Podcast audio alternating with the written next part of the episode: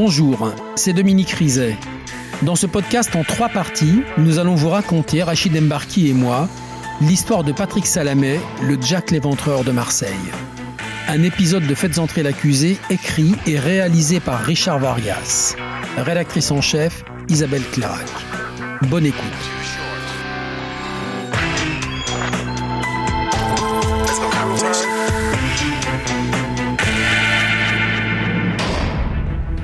Artiste, ce Patrick Salamé.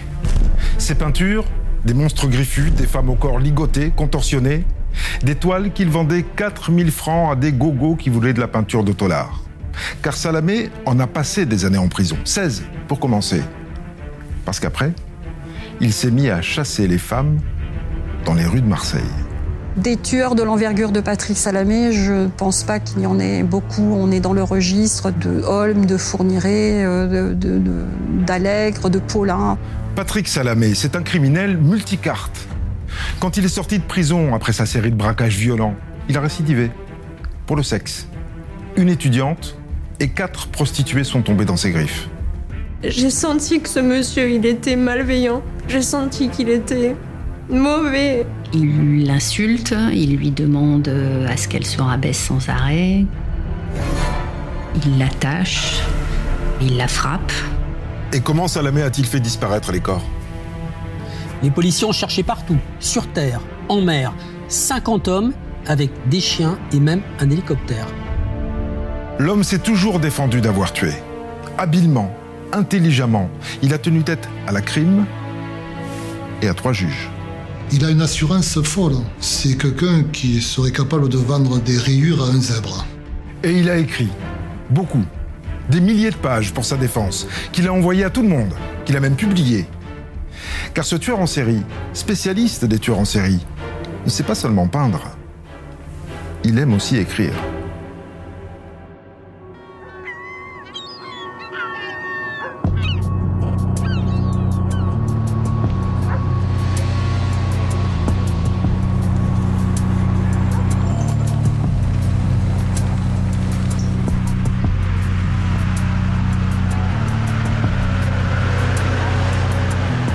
Est 15h quand Fatima Saya et son petit ami Mehdi prennent le métro. Quelques heures plus tôt, elle a reçu l'appel d'un homme qui cherchait une baby-sitter. Elle a rendez-vous avec lui à 3h15 devant une école maternelle à la sortie de la station Malpassé. C'est là que Fatima et Mehdi se séparent.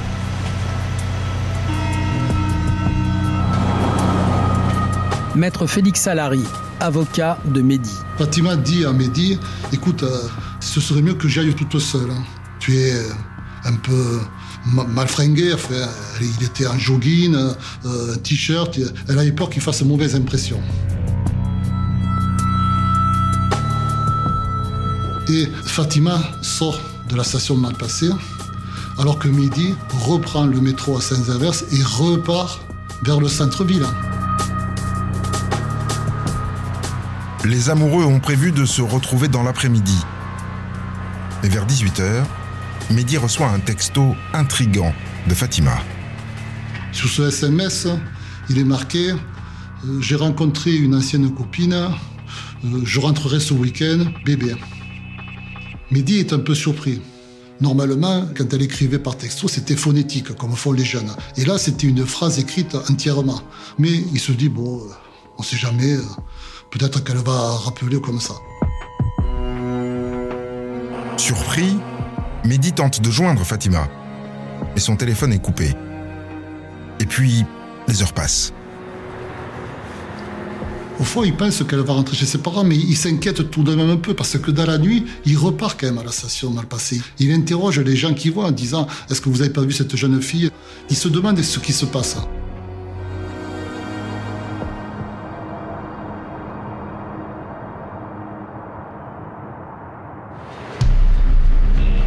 Lendemain matin, la mère de Fatima tambourine à sa porte. Sa fille n'est pas rentrée de la nuit et elle est injoignable. Madame Saya et Mehdi foncent donc au commissariat où ils expliquent que Fatima est une fille sérieuse. Elle a 20 ans. Elle est élève au lycée professionnel et fait aussi des petits boulots, du babysitting. Et justement, la veille, elle a reçu une proposition alors qu'elle était à la cantine. Lorsqu'elle reçoit ce coup de fil, elle se trouve avec deux copines. Les deux copines entendent l'appel et Fatima prend soin de marquer sur papier le numéro de téléphone qui s'affiche. Et elle rejoint Mehdi. Et puis, ils, rejoignent le métro en direction de, métro, de la station Malpassé. Mehdi explique qu'il a laissé Fatima au portillon de la station pour prendre la ligne dans l'autre sens et rejoindre sa mère, hospitalisée dans une clinique du centre-ville. Les enquêteurs ont vérifié tout ce qu'a pu dire Mehdi. Ils ont saisi la vidéo de la station Malpassé où effectivement on voit le jeune couple prendre l'escalator et puis à un moment donné on voit Mehdi faire demi-tour. Et Fatima sort et on ne l'a plus jamais revue.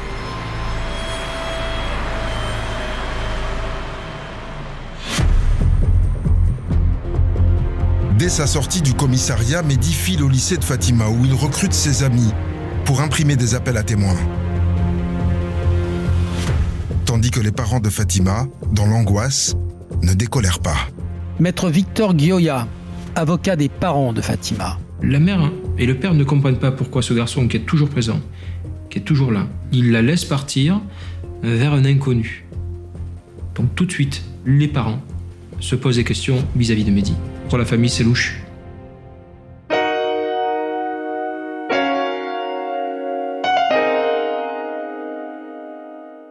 Le 14 mai 2008, une semaine après la disparition de Fatima, une information judiciaire est ouverte contre X pour enlèvement et séquestration. La PJ de Marseille est saisie et elle commence à travailler sur la téléphonie de la lycéenne. La crime va éplucher tous les appels entrants et sortants du téléphone de Fatima. 15h09, le 7 mai, jour de sa disparition, elle est ici, au métro Malpassé, et elle appelle son petit ami, Mehdi. Entre 16h54 et 17h01, le téléphone de Fatima est ici, dans le 4e arrondissement. Il reçoit 5 SMS et il envoie un texto à Mehdi. Le fameux texto. Le fameux texto, effectivement. 17h05, son portable est toujours dans le même secteur, à côté du parc zoologique, 4e arrondissement elle appelle un centre technique automobile. Ouais, mais alors ça, c'est bizarre parce qu'elle n'a pas de voiture. Oui, et l'appel ne dure que deux secondes. C'est d'autant plus bizarre. Et à 18h42, son téléphone cesse d'émettre. Tous les appels passent sur le répondeur. Et est-ce que les flics ont remonté l'appel qu'elle a reçu pendant le déjeuner pour du babysitting? Oui, hein. la copine de Fatima qui était à côté d'elle a noté un numéro de téléphone parce qu'elle était inquiète de voir Fatima accepter un rendez-vous avec un inconnu. Elle a aussi noté golf golf parce que l'homme lui a dit à Fatima, une femme viendra vous chercher dans une golf à la sortie du métro. La police va évidemment remonter ce numéro de téléphone, mais ça correspond à une cabine téléphonique du 13e arrondissement de Marseille et la personne qui appelait a utilisé une carte prépayée intraçable.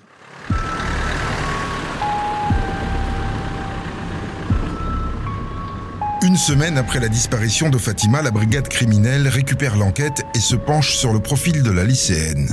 Commandant Stéphane Gomez, brigade criminelle de Marseille. C'était pas quelqu'un qui sortait le soir, une étudiante qui avait une famille modeste, donc effectivement qui cherchait un peu de travail. C'était pas une, jeune femme aussi qui papillonnait de garçon en garçon, pas du tout. Donc on a le portrait d'une jeune femme tout à fait normale et tout à fait euh, sans aucun problème, mais vraiment aucun souci. Les policiers réentendent Mehdi, puisque c'est lui qui a vu Fatima le dernier. Il nous décrit euh, ce qui est pour nous extrêmement précieux. Comment Fatima a été contactée, sur quel site elle a passé les annonces. En fait, c'était sur des sites internet qui vont nous permettre de, ben, de trouver un espèce de fil à dérouler, quoi. Et puis les policiers se rendent chez Fatima. On va aller dans sa chambre et chercher Allez savoir. Un petit journal intime, des documents qu'elle aurait cachés à ses parents, des lettres, quelque chose. Donc on cherche. Et puis on ne trouve rien, quoi. On ne trouve rien. On s'est dit que ça démarrait mal, quoi. Ça démarrait mal. Faute de piste, les policiers procèdent à l'ancienne. Sur le terrain, une soixantaine de gars de la crime sont mobilisés. Prend la photo de Fatima, et on va dans le quartier et on interroge toutes les personnes qu'on voit.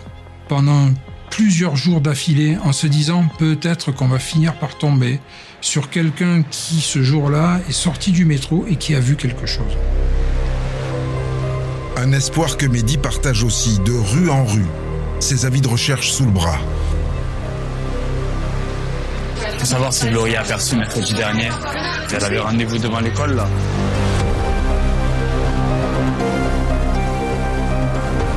Son combat désespéré pour retrouver celle qu'il aime touche les cœurs des Marseillais. Emmanuel Pérez, journaliste freelance. À Marseille, on n'est pas algérien, on n'est pas, euh, on n'est pas malien. On a une identité, on est marseillais. C'est un village. Et tout le monde se retrouve au Vieux-Port. Parce que c'est comme ça, tout part du Vieux-Port. Et on a une identité là-bas. Fatima, elle est marseillaise. Donc forcément, pour tout le monde, c'est un déchirement. Tout le monde a à cœur de savoir ce qu'est devenu Fatima. Elle portait un pull rose, manche longue, un jean. Quand on se promenait à Marseille à ce moment-là, il y avait la photo de Fatima qui était dans tous les quartiers, accrochée aux arrêts de bus, sur les panneaux. Mehdi, euh, il veut retrouver Fatima. Il va solliciter les médias, il va organiser une marche blanche, il est tous azimuts. Et plus d'une centaine de personnes ont défilé à Marseille à la mémoire de Fatima. Maître Victor Guioya, avocat des parents de Fatima. Et Mehdi, il organise un battage médiatique qui est effectivement euh, probablement la, la première euh, opération d'alerte enlèvement euh, improvisée localement, mais qui est extraordinaire. Il s'avère être un communicant hors pair. Il y a beaucoup de gens qui nous appellent pour avoir des nouvelles. Mais bon, il n'y a, pas beaucoup de- y a pas beaucoup de témoins. Il n'y a, rien de- il y a rien de sérieux encore. Et les parents ont du mal à suivre. Ils ont l'impression d'être dépossédés, mais en même temps, les policiers leur demandent de rester discrets, de rester euh, sages dans leur coin et d'attendre. Les parents soupçonnent franchement Mehdi. Ils n'ont pas d'éléments tangibles, hein.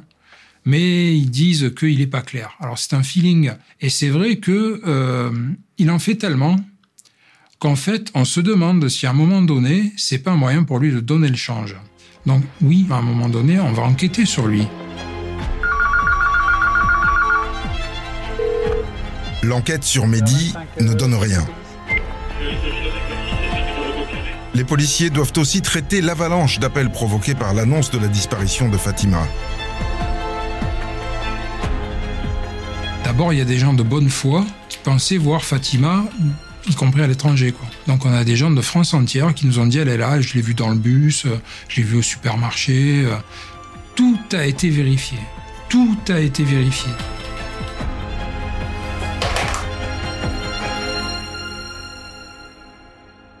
Et puis on a eu aussi, moi, ce que j'appelle euh, les, opportunistes toxiques, tout ce qui est euh, voyante, médium, euh, parapsychologue à deux balles. On les a vus arriver, là, tous ces espèces de vautours en formation serrée, là. Et malheureusement, on a vérifié quand même, hein, figurez-vous. Un travail qui mobilise toutes les forces de l'évêché, le siège de la police de Marseille. Sans résultat.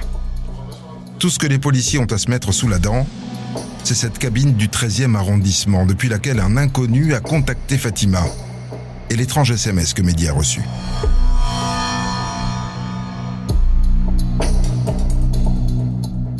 Là, on a quelqu'un qui sait comment on travaille, en gros, et qui sait ce qu'il faut faire pour nous égarer. Donc là, on commence à se dire, ah ouais, on n'a peut-être pas affaire au dingo de base qui sait pas ce qu'il fait. On a peut-être affaire à quelqu'un qui est, j'ai envie de dire, un criminel d'habitude. C'est inquiétant.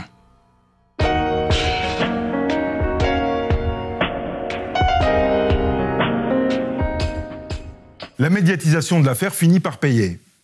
Huit jours après la disparition de Fatima, une femme contacte la police. Elle s'appelle Suzy Gilles. Elle fait la manche à la gare Saint-Charles. Et il lui est arrivé un truc qui pourrait bien intéresser les flics qui recherchent la petite disparue. Commandant Stéphane Gomez de la brigade criminelle de Marseille.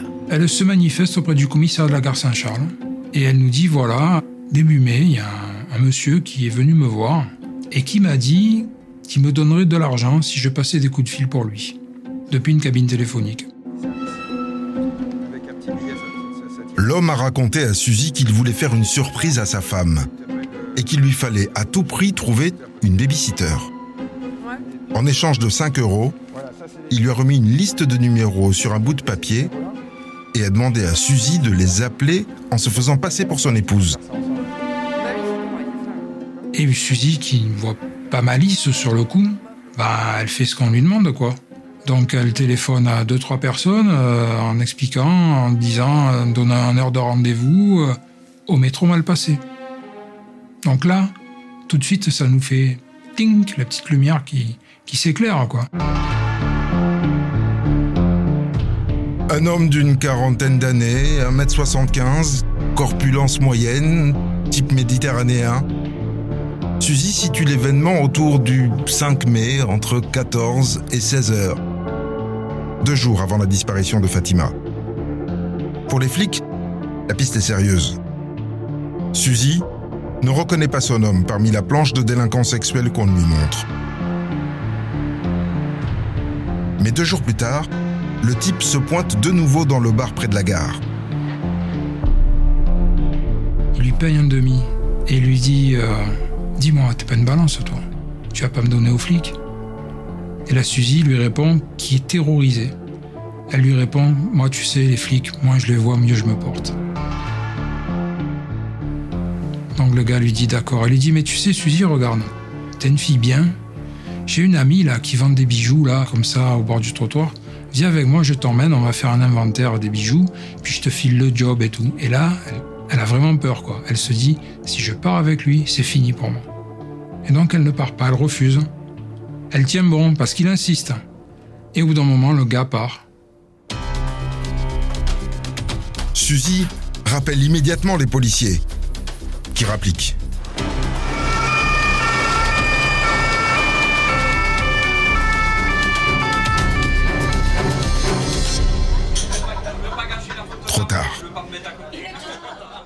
On est dans un bar, le verre qui a servi pour le demi a été nettoyé tout de suite et passé à la vapeur.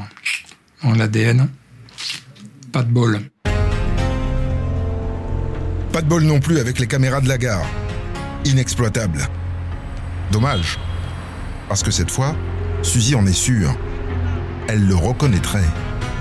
Suzy Gilles nous donne une description euh, non seulement de l'individu, donc de sa physionomie, mais de ses vêtements aussi, qui est une précision remarquable, quoi. Donc ça, ce sont des éléments que dans l'immédiat, on ne peut pas exploiter, puisqu'on n'a pas la personne qu'elle désigne devant nous, mais on les garde. C'est là qu'une deuxième femme vient donner un coup de pouce à l'enquête. Cette fois, c'est une lycéenne. Elle aussi a appris la disparition de Fatima par la presse. Et elle aussi s'est souvenue d'une rencontre inquiétante.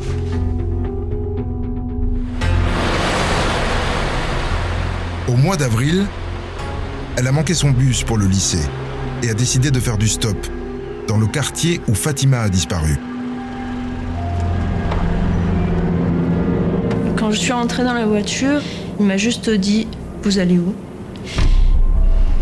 Et là, j'ai senti quelque chose de négatif qui, émanait de lui. C'était. euh, C'était désagréable en fait. Je- J'étais en panique à l'intérieur. Donc je me suis dit ben, il faut que tu restes calme, que tu montres pas qu'il t'impressionne et qu'il te paraît louche. La première chose que j'ai regardée, c'est s'il m'avait enfermé.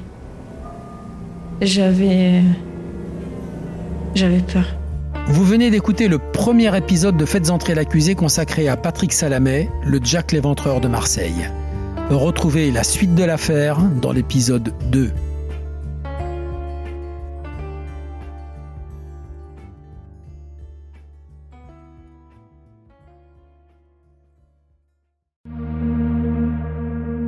Bonjour, c'est Dominique Rizet. Une poignée de secondes, voilà tout ce qu'il faut pour qu'une vie bascule. Juste une poignée de secondes. Un sursaut, un instant où le destin bifurque dans une direction ou dans l'autre. Sur le coup, je pensais pas qu'il était mort parce que je voyais pas de sang, on voyait rien quoi en fait. Sébastien s'est jeté sur son père. L'affaire Grégory, l'affaire Daval, l'affaire Cahuzac, vous les connaissez toutes, ça fait 40 ans que je vous raconte ces destins brisés. Aujourd'hui, dans l'instant où, découvrez les confessions de ceux qui sont au cœur de ces affaires. Ils me racontent et vous racontent ce qu'ils ne pourront jamais oublier. L'instant où, un podcast BFM TV raconté par Dominique Rizet.